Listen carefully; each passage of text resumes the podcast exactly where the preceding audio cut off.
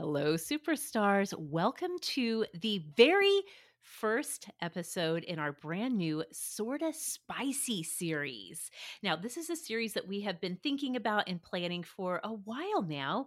We wanted to kind of revive the same idea, the same vibe that we had a long time ago when we did the Sorta Taboo series here in the Patreon feed just for you superstars. So we kind of wanted to go back to that idea of what do we want to share with the superstars that we would never talk about on our main Friday shows because you guys know, I mean, we we do we go some deep places on the Friday show, but there are some things that you just don't feel personally comfortable telling thousands and thousands of people. So here we are with our inner circle, our superstar group. And we want to tell you, first of all, before we get into the Sorta Spicy series, number one, thank you so much for your support of Sorta Awesome. I know I say this all the time, but truly, you guys are the backbone of our mission and what we're doing in the world. And, you know, with quarantine and all the changes that 2020 has brought, we know that there are so many tough choices to make when it comes to things like money and financial support and all of those things. And we totally, totally appreciate so much on the deepest of levels that you all continue to show up for Sorta Awesome for our mission and our message to the world around us. So today we are kicking off this Sorta Spicy series, and I could not be more thrilled. It, I just could not possibly be more excited about this first episode because this is something that I can kind of hoping we could cover at some point with you, Superstar Awesome. So I'm going to welcome to this very first episode my sister, you know her and lovers, Sorta Awesome regular, Emily Harris. Hi, Emily. Hi, thanks for having me on again. How are you feeling about being the first person up in the Sorta Spicy series? I feel like it's a lot of pressure. no pressure no pressure at all. All love, all awesomeness, all the way around. So, we're going to do this similar in format to our Sorta Awesome episodes. So, it's like you get a little bit more Sorta Awesome in your superstar feed. But again, we're going to some deeper places. Now, I know we titled the series Sorta Spicy, and we are going to cover some spicy topics in terms of a little bit racy, a little bit, um, what's the word I'm looking for? Um, little bit, you know, just like some of the topics that you're like, oh my, I can't believe we're talking about this, like true girlfriend chat. But not all of them are going to be like racy topics. In fact, today's topic is going to be Emily sharing a part of her life that she very much keeps pretty discreet and is very discerning about who she shares this with. So, we're going to do that. We're also going to have like just like a little mini awesome of the week because you guys who doesn't need more awesome in their life right now, I know I do for sure. Absolutely. So, Today, Emily is going to be sharing her story of being in recovery. You all in the Superstars Facebook group group know that this past June, I posted in there that we were celebrating Emily's five year sobriety mark. Yes, you were showing me the five. I thought you were telling me like, stop. No, you can't say that. no, I was holding up five fingers. yes, that's right. Five years of sobriety. I know some of you may have had some curiosities about Emily's story with recovery and being in a 12 step program. So, we are going to cover all of that here in just a few minutes. But first, we're going to do like a little mini awesome of the week. So, Emily, tell me what's awesome in life right now for you.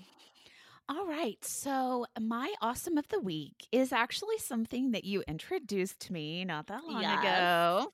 Yes. And they are called Archie's uh, Arch Support flip flops. Yes. Hey, hey, everybody. In case you didn't know, we're in our 40s. right. And the things we get excited about are arch support flip flops. Right.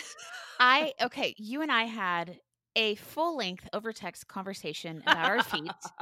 So, what is complete your... with pictures? Oh, complete yes. with pictures. Oh, yes. yes. I was trying all of these home remedies and things that I was just thinking of because I cannot take off work right now.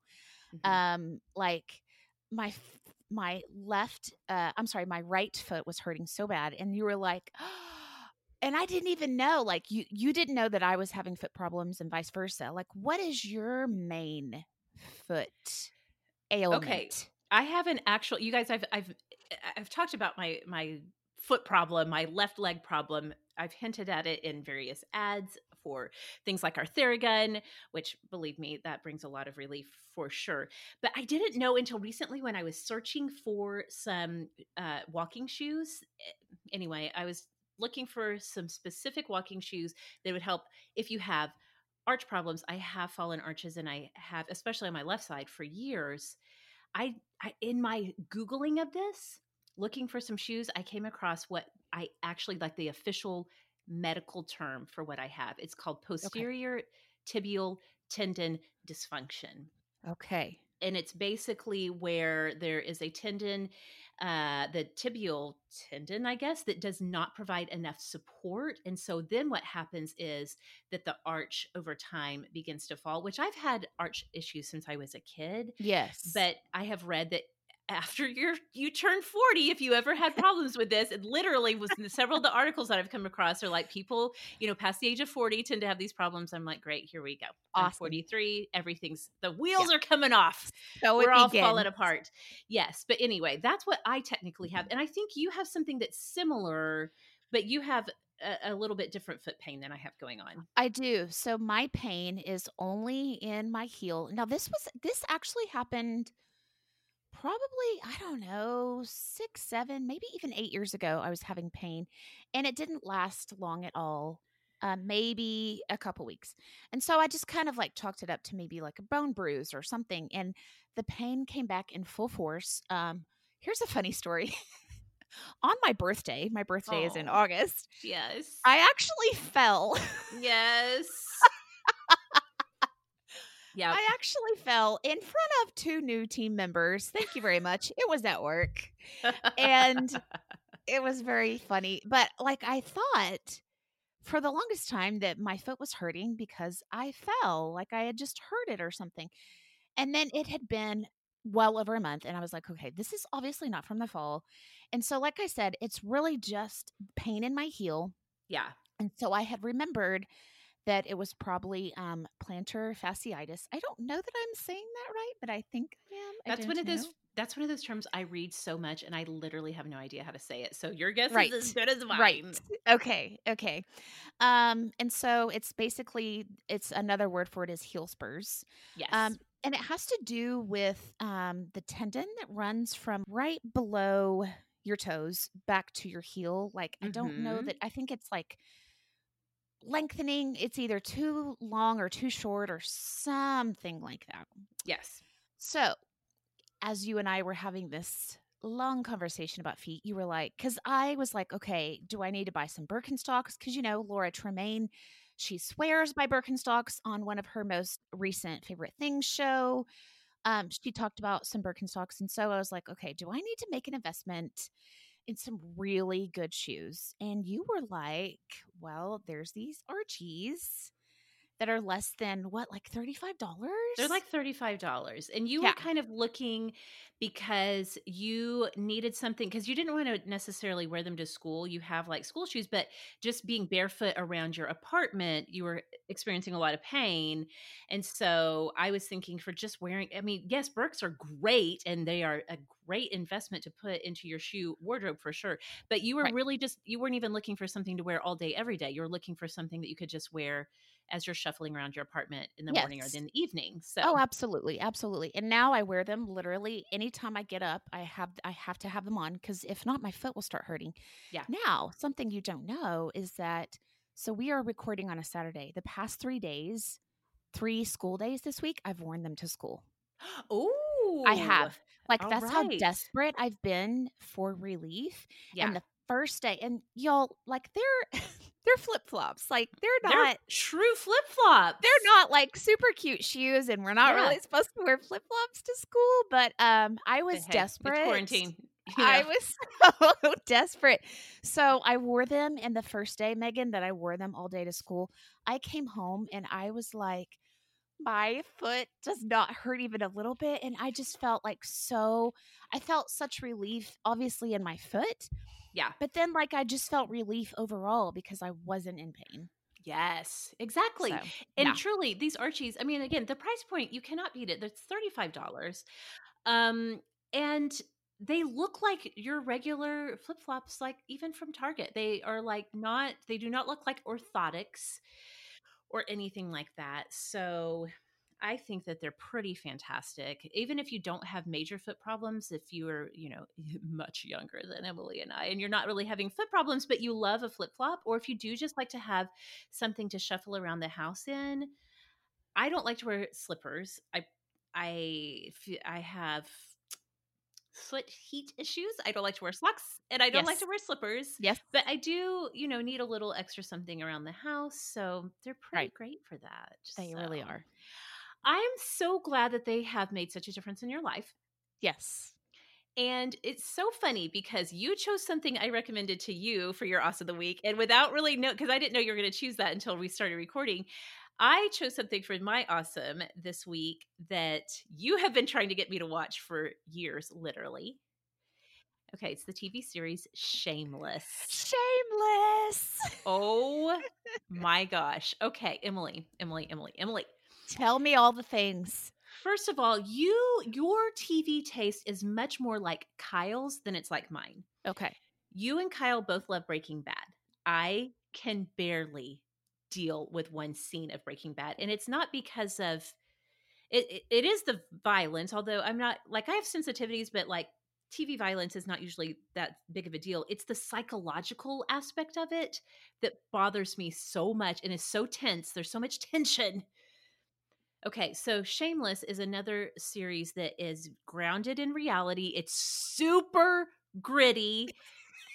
this whole time I've been like, no, I can't. It's about a dysfunctional family. Emily, you and I come from dysfunction, not not on the shameless level, but we come from a dysfunctional family of origin. And I'm just like, it's too triggery. I cannot watch it. I cannot, I cannot, cannot. Okay, well, during quarantine, Kyle ran out of things to watch on Netflix, and he's like, I'm, I'm gonna try, I'm try Shameless. What's it's there's two seasons of it on Netflix. It'll keep me entertained for a while. I'm gonna try it. And I was yeah. like, why are you doing this to me? The first season, I like would I would put headbuds in, or earbuds in at night so I didn't uh-huh. have to hear it. I would read a book. I would do anything. You were that turned off by it? It bothers like, me. It's so so anything that could really happen, anything that's reality based. Yeah. And it's stressful. I right. hate it. I hate it oh, because man. I think about how I think about like this this stuff really happens in real life. Of course, this is the dramatized version of it. So anyway, okay, so if you do not know what Shameless is about, it's a dramedy, and it, it's about the Gallagher family that lives in uh, South Chicago. The patriarch of the family, Frank Gallagher, is played by William H. Macy. I hate his character so much. Talk about violent. I I I would physically punch that character if I could. I hate him on a visceral level. William H. Macy is an incredibly deeply talented actor. To he bring, really is to bring all that he does. And you and I were talking about Shameless, and you're like, um, you're supposed to hate Frank Gallagher. Like he's the worst. I super, super, super hate him, but he has all of these kids. He's also a uh, an alcoholic. Yes, he makes terrible choices with his life. He does not care about. He thinks. I mean, he's like involved with his kid's life, but the true driving heartbeat of the family is Fiona Gallagher, the, his oldest child, played by Emmy Rossum. She also is an incredible actress and brings so much. Every person in this cast is such a gifted actor. The writing is fantastic. By the end of the first season, I was like, damn it. I guess I'm watching Shameless now. You got because, hooked? Yeah, I got hooked because I care about those kids so much. I know. Now, you guys, this is a such a spicy awesome of the week. I could never talk about it on the main show. I'm telling you, when I say gritty, this show is it is gritty. It is like it is raunchy. It's it raunchy. Is, there is so much sex in it, and yeah. I again, sex sex scenes are not my sensitivity, but you got yeah. I am not a prude. I promise you, I am not a prude. But the sex scenes in this are wild. They are capital W I L D wild. Yes. And there's a lot of sex and nudity in every episode. Okay. That you just have to understand that completely going in. Yeah. And there's cussing and Oh gosh, yes. Yeah. But if you think about it, like the stories are so yes, riveting. You know, like it. And something else you forgot to mention, which I know you're going to agree with, not only is Frank Gallagher an alcoholic, he is like a true con artist. Oh yeah, like he's a con he, man. For sure. He totally tries to con everybody, even people in his family. Like yes. he loves money, even though he never wants to actually work for it. Like Yeah. it's crazy. Yeah. Like every single choice, he always does the thing that's the most infuriating in every single oh, situation. Oh yeah, absolutely. I hate him so much. You you have you have a frown on your face right now. Like I'm you, 'cause you're I- talking about him like he's an actual real life person. Here's why. I pulled up the I I gave it a quick goog so I could give it the details of the series, which by the way, it started in 2011. It's still running. They're going to they're filming and they're going to release the very last season, which is season 11 sometime in 2021, possibly 2022. Okay. But I pulled it up and so the cast is in front of me, including William H. Macy, and I'm just like staring at him and I hate him so much. I hate him so much. But the storylines for each of these kids who have grown up in deep, deep dysfunction, they talk about mental illness, they talk about sexual identity, they talk about teen pregnancy. Um, like, oh my gosh, there's so much real, real realness packed into this. It is a dramedy, so there are very funny parts that you will literally laugh out loud about. And then there are parts that just break your heart. And so for years and years, you have been telling me, you guys have got to watch Shameless. I think you would like Shameless. Why haven't you watched Shameless yet? I stand corrected. It is really if you can if you can tolerate the grittiness, if you can tolerate and I I don't even like the word raunchy, but there is really no other word to describe some of this show, the raunchiness. The storylines that play out over time and the character arcs, the way these characters grow, the things that they go through. Oh yeah. Dadgummit. Well, It's so like the youngest, the youngest boy, um, Yeah. grew up on the show. Yes. Yeah. Like literally. actually grew up on the show. Like it's crazy. Yeah. Yeah. Okay, so that's shameless, and you had Archie's. So we're we're really on the spectrum here. this we are. We are. Old Oh lady flip flops and the most dirty show I've ever watched on TV. There you have it, guys. Oh gosh. Okay, so those were some awesomes. But now, Emily, let's go ahead and get started with your story. And this is going to be really me just like turning the mic over to you because, again, you've been uh, sober for five years. So you've got a, we've got a lot of ground that we can kind of cover. I do have some questions that I want to ask you. Okay. Um, questions that I genuinely have, and then questions that I know that people ask you because we've just had conversations about how um, you know, like socially and uh, those kinds of things, different questions that come up. But let's just kind of start with your story of uh, go back in time, take us back in time to some of the events and circumstances maybe that uh, presented some challenges to you in your life, and then how the story unfolds from there. Okay. So I do need to give a disclaimer before I start my story. If you are in recovery, if you're in NA or AA or any of the other programs, or you think maybe you need to, um, you know, check those out, anything I say is my personal perspective on recovery. And if you cannot reconcile anything that I say, um, either with your sponsor or any AA literature, then please, please uh, rely on that. Yeah, yeah, yeah, yeah. Totally. Yeah. So, as you know, couple things in the early 2000s. Early 2000s was a little difficult for me. It was a little bit of a dark time. It was a it was a gritty time in your life, wasn't it? Yes, it was. Definitely, definitely. So, I got married right out of college. Let's see. This was 2002 Mm-hmm. and um a little bit over, I guess like a year and a half later, um to use one of our favorite phrases, something bad happened in that marriage. Something real bad happened, you Something guys. real bad happened. Um, I'm just gonna go ahead and say it. Yeah, Um, we're, we're amongst friends. This is the inner circle. This is the trust tree for right, sure. right. This is the inner circle. Okay, so he actually had an affair with. He was an educator as well, and he had an affair with um, a freshman in high school. Mm-hmm. Um, so that uh, unraveled pretty quickly, and um, we got divorced in. Like the the divorce was actually official in July of 2004. Okay. um so that happened um and then you know i started to try to like move on and not really sure that i totally dealt with it and then as you know a couple years later um, our parents um, separated and actually officially divorced, and um, our mother came to live with us. This was when I was living in Katy, Texas. Yes. And for context, for anybody who doesn't know, um, our mom has multiple scler- sclerosis, which when we were growing up was the relapsing remitting variety of that, which means that for the most part, except for maybe a couple of weeks out of every couple of years, she was a totally normally functioning mom raised four kids.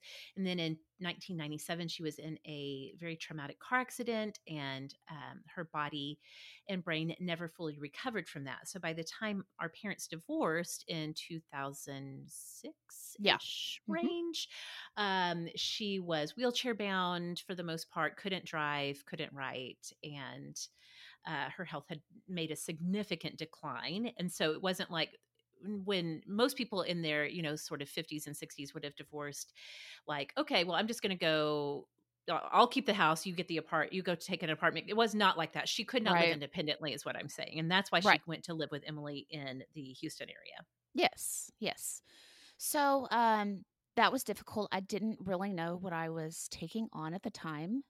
You know, I felt like, and this goes back to so many issues. I felt like it was my turn to step up because I was the only one out of all of us that didn't have kids. Now Sarah didn't have a daughter at yeah. the time, but that just um yeah wouldn't have um worked. So yeah, that was um it was hard because I felt like I had two full-time jobs. Like I had the job of taking care of um our mother, which, you know, just required a lot of work and then also uh, teaching full time. So, so yes, you were teaching full time. You were yes. being a caregiver for our mother, and you were still genuinely in the early years coming freshly off a very traumatic yes. end to your marriage. Yes, and I don't know if you remember this, but at the time I was still rush advisor for oh yes the University of Houston um, chapter of Chi Omega. I was That's still right. rush advisor too. Yes. And so I had a lot on my plate. Um, yes.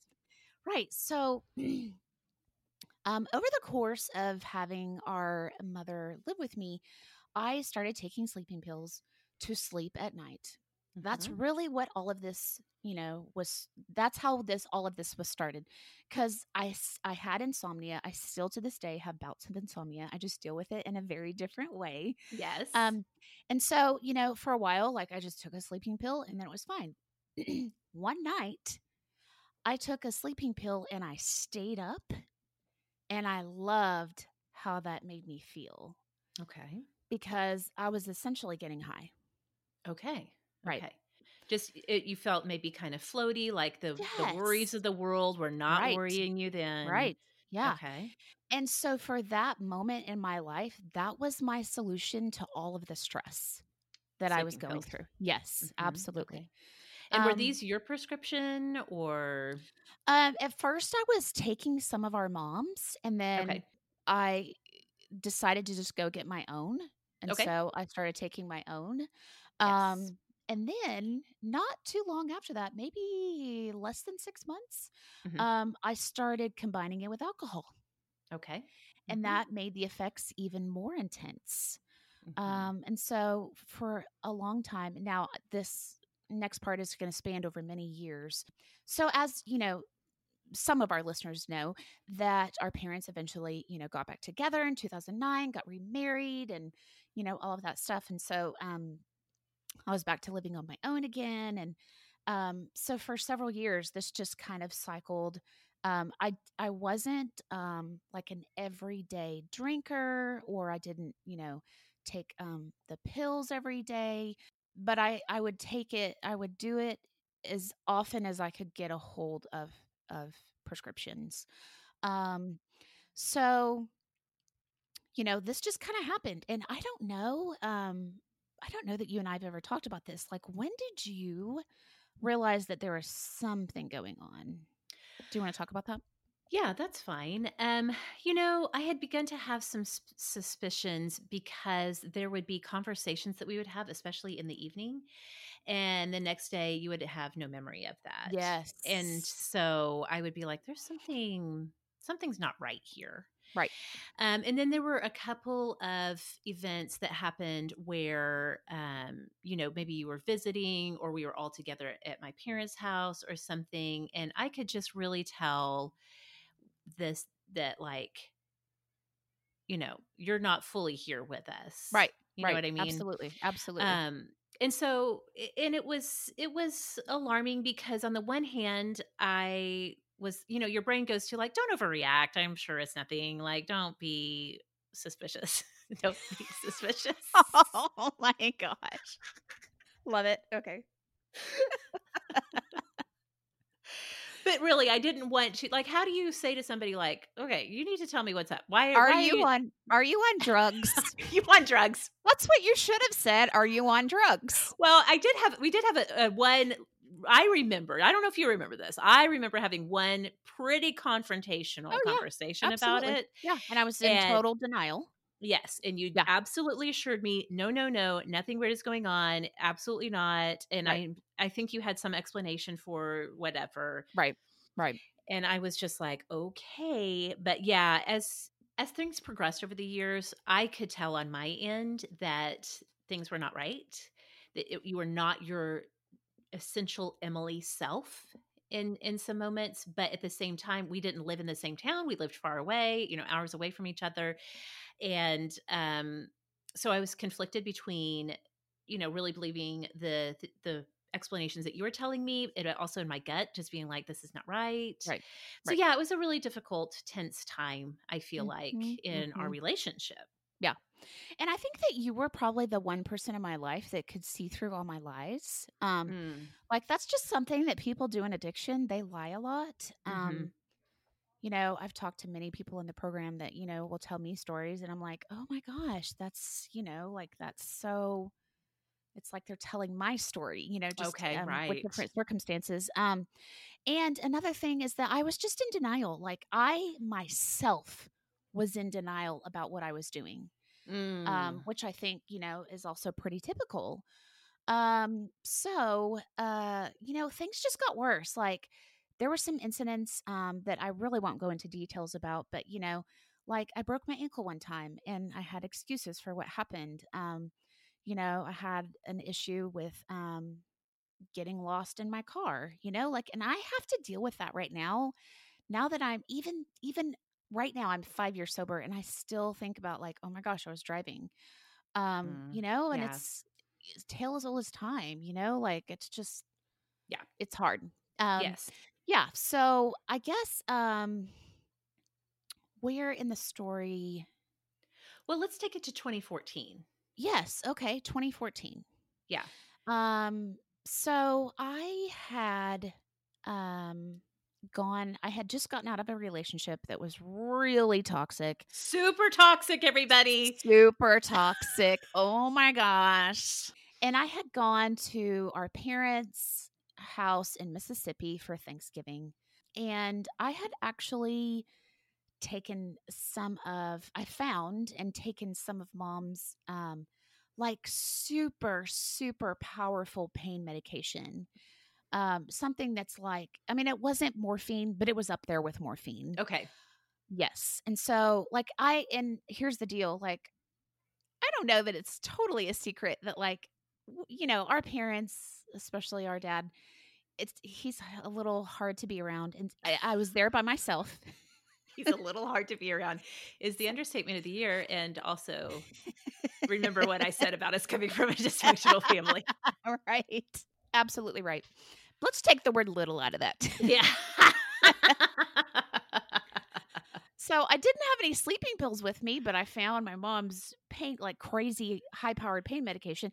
So I took those. I think it's uh, important to say for context too. Our parents both have a, a number of health Oh my problems, gosh. like yes. beyond even like my mom's MS causes a lot of side issue problems, Right. and then our dad has Parkinson's and diabetes, and like there's just like at any given time, this is this is the truth, you guys. When they were living in Mississippi before they moved back to Oklahoma, which I know it's confusing, our family's super confusing. Um, when they would travel here to Oklahoma to visit us, one entire carry-on bag of theirs was Oh, filled yeah. with their prescription bottles. Oh so, yeah. They they actually still have I mean, they don't travel anymore, but like even last summer, their most recent travel, they had a whole suitcase of medication. Yes. Yeah. It's so if you are looking for something, if you are prone to looking for Oh, yeah. something, Yeah. you could go through my parents' prescription bottles and find basically whatever you were looking Oh, for. yeah. Absolutely. Absolutely. Um, so I started taking that and then um I survived Thanksgiving. Like that's how I felt like what I felt like I was doing. I was just surviving the holiday. And I started to drive back to Dallas. And when I got home, I didn't have any of the that medication left, those pills left, and I started to go through withdrawal really, really bad. Okay. And this was like the moment of truth. I knew that I needed help. I called one of my friends. Um, you know, uh, she was kind of part time working at my school at the time. And I didn't want to tell her everything because I was terrified that she was going to tell my principal everything I told her. Um, but she, you know, I told her, and and this is true. I I said I'm not suicidal, but I think it would be better if I was not alive. And so she kind of talked me into going to the ER, and so I did. And here's a little here's a little uh piece of information that maybe not a lot of people know. If you go to the ER and you tell them that like you're having suicidal thoughts or that you want to die, guess what? There's no wait time. Yes, exactly. They Yeah. take you right back. Um, They took everything from me. They started, you know, going through all these questions. They immediately brought in a, you know, a health, um, a mental health, you know, person to ask me all these questions and analysis and all that. And at the end of her evaluation, she recommended that I go ahead and go into um, inpatient, so a mental health inpatient um, facility. Mhm. And I agreed. I made some phone calls. Um, did I call you? No, but your friend did. Your okay, friend, my friend did. Yes. your friend texted me in the middle of the night, and then she called me the next morning and caught me up Right, to speed on everything. Yes, So I mostly yes. during this time I mostly communicated with her, and she was sort of like the go between. Yes, yes. So, um, in the middle of the night, or maybe it was early morning, they transported tr- transported me by ambulance to um, a mental health facility. That facility is now closed. Um, but I was there for, uh, I guess, probably three weeks. It was it was at least two weeks. I feel Okay, like I can't yeah. remember. Yeah. Um, yeah, it was all like I, the like the day I got there. Um, I just cried the whole day because I Mhm. didn't know. Like I had it in my mind that um mental hospitals were just like they they show on like movies and TV Oh, yeah. shows Oh yeah. and it's so not like that um like i was just relaying my experience with someone the other day and like you know the first part of like my first 24 hours um, of being there was really scary but then i actually started to feel comfortable i let down my guard i started like dealing with you know my reality at the time and then i actually really lo- started loving it Yeah.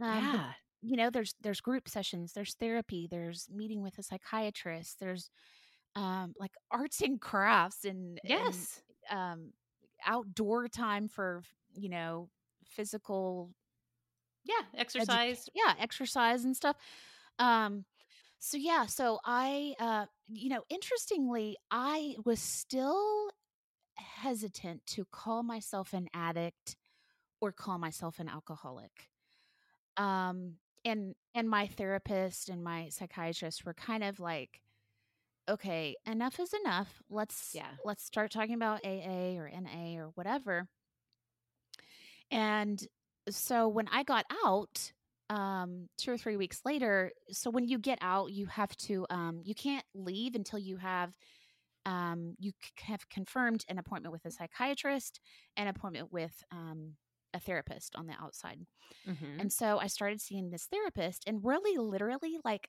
I was in the hospital and I was like, I don't know. I don't even know who to pick. And so they gave me, they printed off for my insurance, like, here's what your insurance insurance accepts.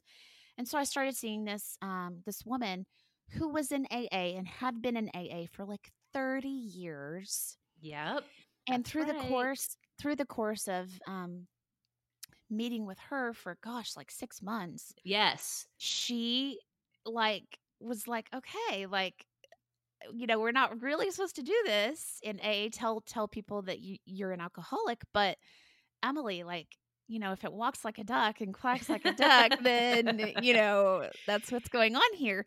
And I don't know if you remember this, but from the time so I got out um, of um, rehab or whatever you want to call it, um, I got out in December, like Yep. right before Christmas. Right before Christmas, yes. And then, like, I tried the whole like not drinking Yes. until June. Six months. I was going to say, don't let's don't skip over this part of the story. Right, story. right, I think it's really right. important to say that there was a span of time that was the only word I can re- really say for it. It was so fragile for you Oh yeah, from December to June. So fragile, um, so difficult. Yeah. really dark. You were trying. You had. It was like you had begun to really give yourself permission, both through your stay at the inpatient um, facility and then also in therapy, to like dig into a lot of the issues that ignited and you know got kind of put you on the path towards addiction but you were like doing it s- completely on your own Yeah.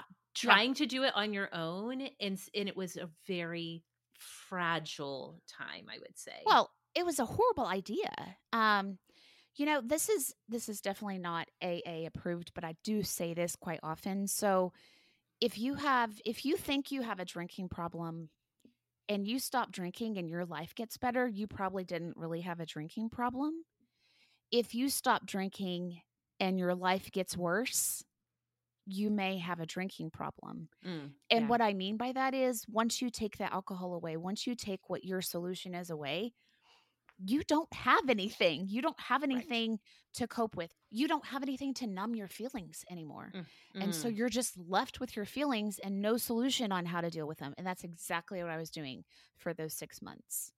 Yeah. Um, so on the last day of school in 2015, I was, and you know this, I was determined to leave my school. I mhm. was determined that everyone hated me, especially my principal. Um, I was leaving. I was going to look for another job. I actually packed up my car with all of my stuff. oh my gosh i didn't know that I did. I actually packed up my car with all of my personal stuff and I was like, I'm getting the heck out of this school.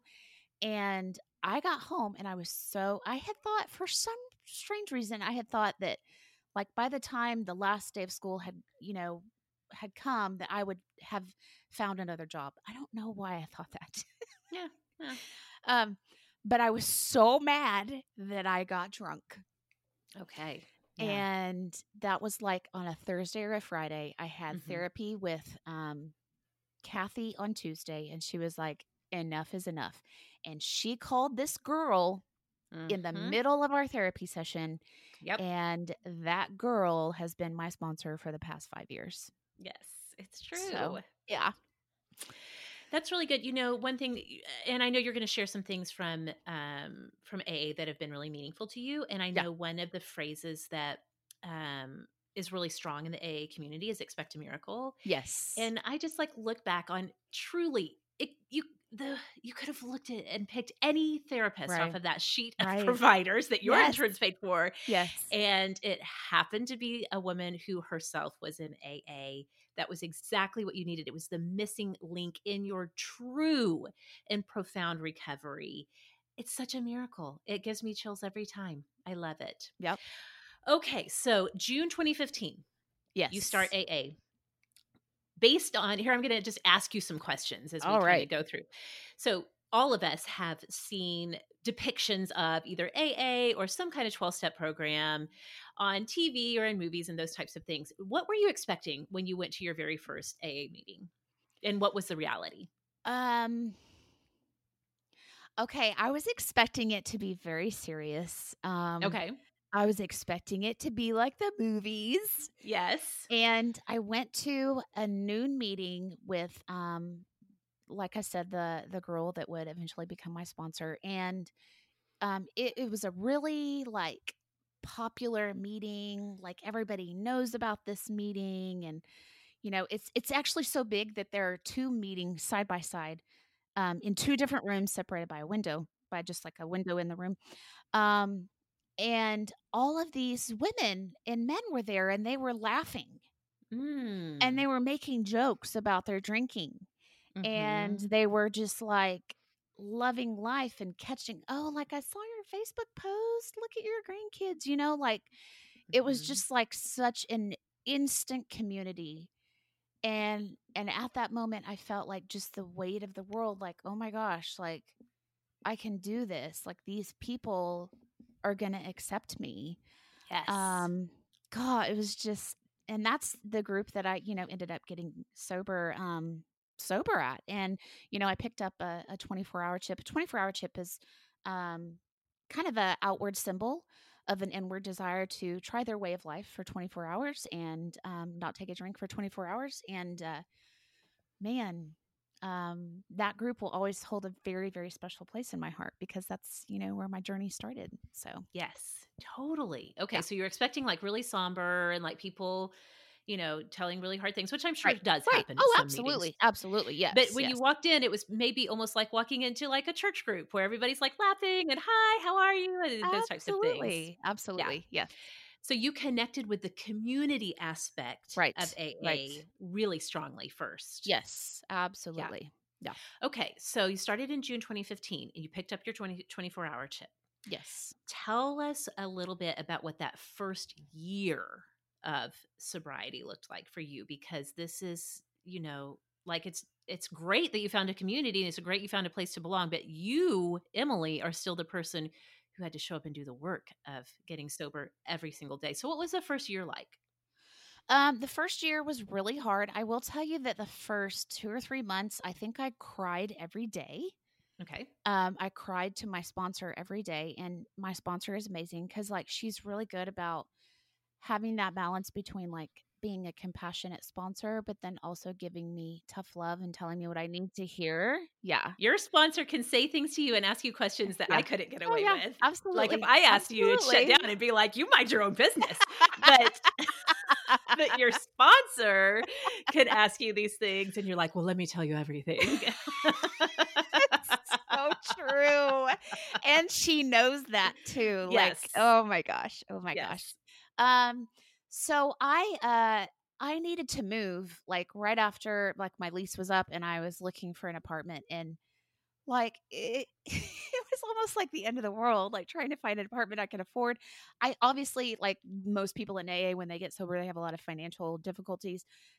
I was right there. I had, you know, Mhm. a lot of debt and stuff and um you know, my spot I don't even know what she said to me, but she was like, "Quit crying, find a place and we'll figure it out." Um you know, and so like I felt like every little thing that I, you know, had to tackle, like I had to learn how to do it in a new way.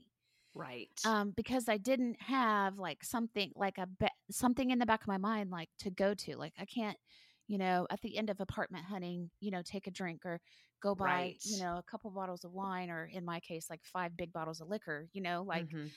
so like the first, you know, the first year I didn't listen to country music anymore. Okay. Interesting. Because it's there's so much talk about drinking Right. and yes. getting drunk and those types of things. So in your first year then of recovery, did you feel like you were really pretty sensitive to anything that would trigger? Oh my gosh, yes. Did that was- affect like your social life? Did you feel like Yep. in that first year maybe you really spent more time with your AA family Yep. because at least you knew it was a safe space like nobody was going to be drinking there Right. obviously. Absolutely. That's what I did. I just clung to my sober family, um, which were just like a really amazing group of women. Um, I didn't listen to country music. I didn't go out with friends who I knew drank. I was for sure not telling them that I didn't drink anymore. Mhm. Um, there were times at lunch at school when two of my good friends would talk about they were like wine connoisseurs and they would talk all the time about like have you tried this wine have you tried this bar blah blah blah and i just kind of like slowly stopped eating lunch with them because i just couldn't do it like i just it was Mhm. just too too bothersome and too hard um i will tell you that like so the 12 the 12 steps which is like the the bread and butter of our program um it usually takes like i don't know less than 6 months it took me so long to go through the steps and i remember it was like um so i got sober on june 6th of 2015 it was like october or november and i had not been through all of the steps yet Mhm. and one day and i just was i was putting off the fourth step which is really like the hardest part of all of the steps. And my sponsor called me and she was like, if you're not going to finish the steps, you need to find a new sponsor. And I was like, what? Oh, dang. What? What? Okay, I'm doing it. I'm Because- coming over. Because your sponsor, this is something I didn't realize Uh-huh. about AA at all. Your sponsor actually works through the steps with Oh, you. yes, absolutely. Like you, you refer all the time to doing some step work with your sponsor. I thought, and again, this was just my understanding from pop culture. I thought, okay, there's the 12 steps and they like hand it to you and then you're on your own and you work through it on your own. But your sponsor is really engaged with you as you work through the 12 steps. Right. And there's also like um, a format for everything. Um, so yeah, you you invest in some good journals and um, you write about it, um, you talk about it, you pray about it, um, and then you know like yeah, I mean it's it's a very much a partnership, very Mm. much. So Okay. Yeah. All right. So you get to work. You get real serious about working through the steps, as painful Yes. as it is. But it, it was painful. But was were there parts of it that were also maybe liberating or encouraging, or is it mostly really hard work? oh absolutely um right so let's talk just for a minute i want to talk about step four so step four is made a searching and fearless moral inventory of ourselves Mm. so like that's the step that people relapse on because Ooh. you're talking about like everything like every person who has wronged you what they Mhm. did what it affected and then you have to go back and talk about what your part in that whole situation was Okay. and you have to do that with literally everything you can remember Oh man, Yeah. that feels pretty invasive. It is. honestly. It really is. Um Yeah. so yes, that was a really hard step, but also like afterwards um I felt so much better just saying out loud all of the stuff I had done, all of the bad stuff I had done or the bad thoughts that I had that I was holding on to. Um and so after the fourth step it is highly recommended that you go alone somewhere you you sit in quiet for an hour you pray you meditate and so i did that and Mhm. Like i felt like just years of stress and anxiety and you know old ways of thinking and all of that like everything that had happened with my divorce and our parents divorce like just like it just my shoulders were up at my ears and they went down. Mm, yes, So, absolutely. yeah. That's so good. Yeah. So, do you remember then when you actually got through the 12th step? Was it still in 2015? Was it in 2016? it was it was in late 2015 yeah Okay. Yeah. All right. um yeah so the first year was definitely rocky um you know and now it's you know been five years and there's still times like if i know that you know someone at school is holding a happy hour or something i won't go like and it's not the it's not the drinking like i can be around friends now that drink it's so not a problem but when it starts to get a little rowdy Yeah. it's hard exactly. it's not Yeah. hard because i'm like sitting there judging people it just brings back some bad stuff Sure. So, exactly. yeah. That totally makes sense. Yeah. Um, wait, I had a question. What was I going to say? So you finished the step work. Oh, and I know too that sometimes eh, when hard things come up and you and some bad feelings come up, you'll even say like, "I need to do some some step work with my sponsor. I need to talk. I really just need to talk to my sponsor about this." So it seems like. Yes, you work through the 12 steps for the first time, but then it's not like you just put it on the shelf and you're like, well, I'm glad I did that oh yeah no no you go not back and at all revisit the process as often as you need to right.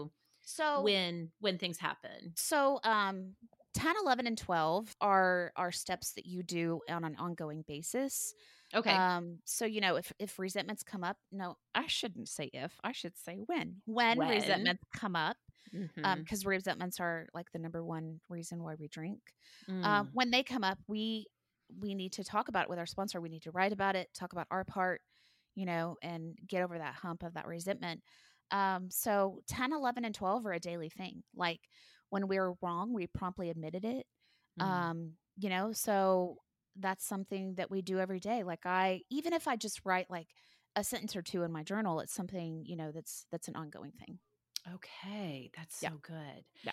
Okay, now I know you mentioned that um, in the beginning it was really hard for you to be around people that drink.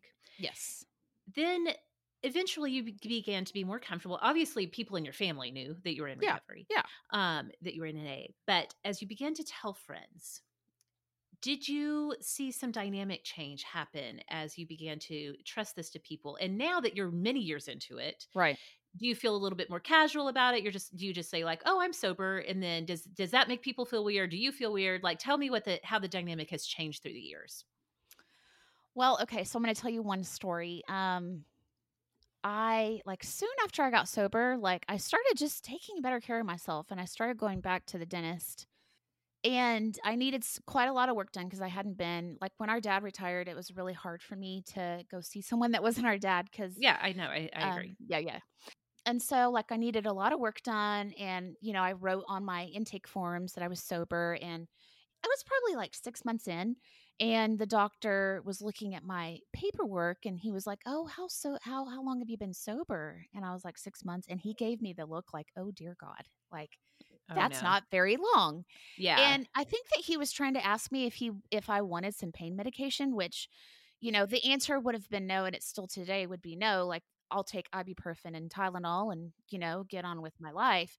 But he kind of cringed when I told him six months. Like he was like, oh man.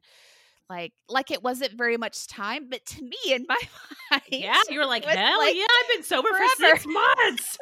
yes. so long. Yes. So yeah, so that was kind of interesting. But like friendship wise, in the beginning, I'm sure that it was a big thing to really trust that to someone. Do you Oh, feel yeah. like now you're a little bit more casual about it, or do you still have to be really careful about who you say this to? Um, you know, I I do want to be very careful when it comes to um like students' parents. Oh, sure. I know that a big part of the reason that you didn't really want to. Well, first of all, AA is very much about anonymity, of course. Right. But I know that a big part you didn't want to. A big reason you don't really talk about on the, the on the main show is because it, it can affect a professional, you know, Right. view on Right. things. Yes. Yeah. So that's really um that's really what I'm most uh you know, kind of secret not secret but like private about. Um I will tell you that my boss knows. Um when he Okay. f- when he started working at my school, I was like a year or two sober and um Mhm. I told him and he was like, "Wow." And he wanted to know more. There's actually a whole chapter in our big book. Um, Mhm. it's it's called the the Big Book of Alcoholics Anonymous. Uh, there's a whole chapter that says to the employer, um, and it's Oh. just really amazing. And so, um, you know, I just let him know, like, hey, I'm to whatever you're sober, and um, you know, he was interested, and you know, asked some questions, and um, you know, so Yeah. When when you tell a friend and then they act weird about drinking, uh, you've kind of told me this before, like because Kyle and I, although we have really cut back for health reasons recently, we have certainly enjoyed some drinks around you. And you know, in the beginning, I felt weird about it, and then if like friends feel weird about it, you've told me that it kind of is almost annoying because you maybe feel like they perceive you as being so fresh into sobriety that if you see somebody drink a glass of wine, you'll immediately have to start drinking again. yes, I I have been treated with little kid gloves for so long. Like people were, if I told them I was sober, they were like terrified to drink around me. Or Right. like I remember um, early on in my sobriety, I was out to dinner with a friend, um, and she ordered a beer, and she was like, "Are you not going to drink?" And I was like, "No." And then she asked again, and she was like, "How come you're not drinking?" And I was like, "Well, I'm sober." And this was probably a year or two in, and she was like, "Oh my gosh, oh my gosh, like I'm drinking a beer in front of you," and I was like, "It's Mhm. okay, it's okay, it's not a big deal." Yeah. Um, you know, here's a story from about I want to say two years ago. Um, we, you and I, and um, some family members were uh, back in our college town, Mhm. Yeah. and um, at dinner, when we had some family friends with us, and uh, so I'm going to talk about a family member, and this person never drinks, like ever, ever, ever, and they decided to um, have a beer with dinner, and um, all of a sudden, like they made this huge deal. They were like, "Oh my gosh!" And by the way, I was three years sober at the time. They were like, Right. oh my gosh, I forgot you were sober. and made this huge deal about calling the waitress back over, canceling the beer. Oh no, that- that's so embarrassing. yes, that ordeal. And then they decided to tell the family friend that I was sober and decided to tell the waitress that I was sober. oh, and my that was like so it was just like the drama of it was like just drink the Ugh. beer. I don't care. Yes. Oh Ugh. my gosh. Was Yeah. not good. Not good. Not good. Okay. Well, I know you have some things from the big book from your journey that you've learned that you just wanted to share. And I will say this too.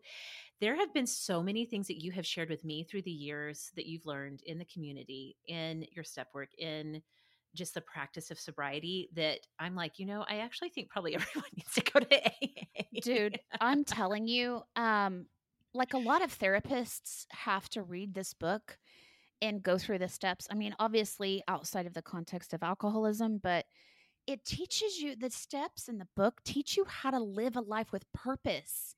Yeah, And totally. humility. Like it's so much Mhm. about humility because every time you are wronged by someone, you have to talk about like what you did. Yes. Um, Yeah. So yeah, it seems I like there's a lot of like taking ownership for your stuff. absolutely I mean, certainly acknowledging the outside circumstances that have happened to you. We don't n- not right.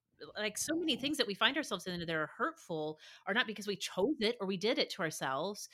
Um, there's outside forces that you know, like your divorce and Yeah. you know all kinds of things. But at the same time, then both it seems like it's both acknowledging the hurtful things that have happened to you and also acknowledging your role in your response or your coping mechanism or those things through the years. Right, right. Um, so let's talk about um, some stuff in the big book. Um, so this book was actually written. I think the first draft of it was written in like 1938. Oh Um, it was written by um, Bill W. And I think that he was about just like um, three years sober, three and a half years sober. And then um, another contributor, wa- contributor was Dr. Bob, who was an actual doctor, who had had uh, a little bit less than three years of sobriety. And um, there's been many, you know, like not necessarily rewrites, but just kind of like updates and sure, um, sure, sure, sure. you know, it's really cool. Um, I love, I love the history of AA. And every year, um, we have this big conference in Dallas, and it's called the Gathering Gathering of Eagles, and they have like a like an esoteric room. I don't know what you would call it. It's like a it's a room where like all of these old artifacts are, and you could see like all of the first versions um, Mm. of the big book, and it's just like really, really neat to um to really get into the history of it. But um, so a couple things that are um, you know, really worth mentioning are that um we see alcoholism as an allergy. Mm. Um, you know, if you think about like if you're allergic to bee stings and you get stung, you know, you're going to have an adverse reaction. That's really what it's all about is having an adverse reaction to that bee sting. You know, maybe maybe you need to go to the ER, maybe you need to carry an EpiPen with you.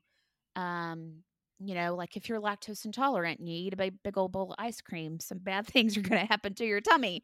yes. um, So, but, you know, if you're not lactose intolerant, you can just have some ice cream and go on with your life. right. Um, so with alcoholics, um, you know, it's truly an adverse reaction to to alcohol. Um, there's also another a couple of things. Um, there's the phenomenon of craving.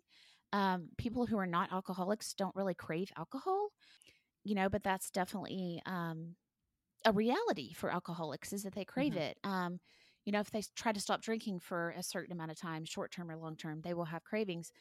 Um, and then there's the mental obsession Mm. and i can identify with that so much like when i was um you know abusing prescription drugs and drinking alcohol and a lot of people ask me this question was it the pills or was it the alcohol and this is what i always say it was always both it was like pills Mhm. in one hand a drink in the other right.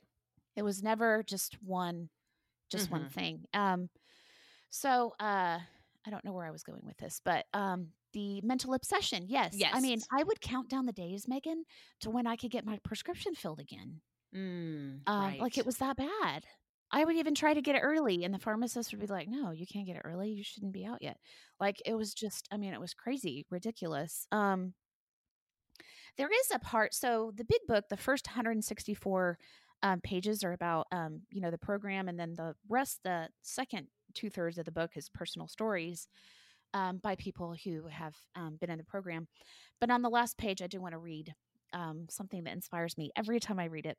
Okay. Our book is meant to be suggestive only. We realize that we only know a little. God will constantly disclose more to you and to us.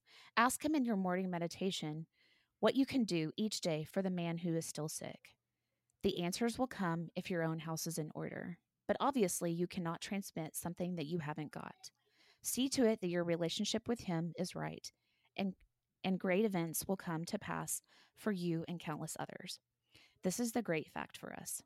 Abandon yourself to God as you understand God. Admit your faults to Him and to your fellows. Clear away the wreckage of your past. Give freely of what you find and join us. We shall be with you in the fellowship of the, Spirit, and you will surely meet some of us as you trudge the road of happy destiny. May God bless you and keep you. Until then, that makes me cry every time. Why are you why are you doing this to me? Oh my gosh, Oh, that makes me goodness. cry every time I hear it and every time I read it. Like, Yeah. oh my gosh, I, this is Yeah. such a gift of life. Yeah. So, It absolutely is. yeah, It really, I mean, that's such a beautiful benediction for that book because it really speaks to the fact that the AA community is about two things. It's about your individual work. You are the only person who can work those steps. You are the only person who can get yourself to a meeting when you need to get to a meeting. You are the person who's making the daily decision, daily, sometimes hourly decision right. that you're going to be sober. And also, there's a whole community of people walking on that path with you. Right. So, as opposed to that six month really dark period when you were trying so hard to do this on your own, you have this community of people who totally empathize, totally understand. They're going to hold you accountable. They're going to cheer you along the way. And you're also cheering them on their way. absolutely, absolutely. So, it's just really beautiful and so, so, so powerful. So, oh my goodness, we better go ahead and wrap up before we start crying some more. Right. Um, Emily, thank you so much for telling this story and trusting your story to this community. Um, oh yes, thank you for asking me to. Yeah, I feel like our Superstars community is a place where we all can share the real stuff of life.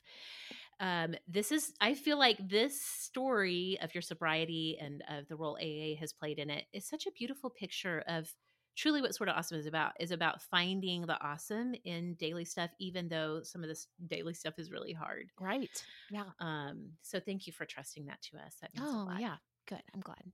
All right. Well, superstars, I know that you all may have some follow up questions for Emily. Of course, she's super active in the Superstar Hangout group, and um, you can reach out to her there.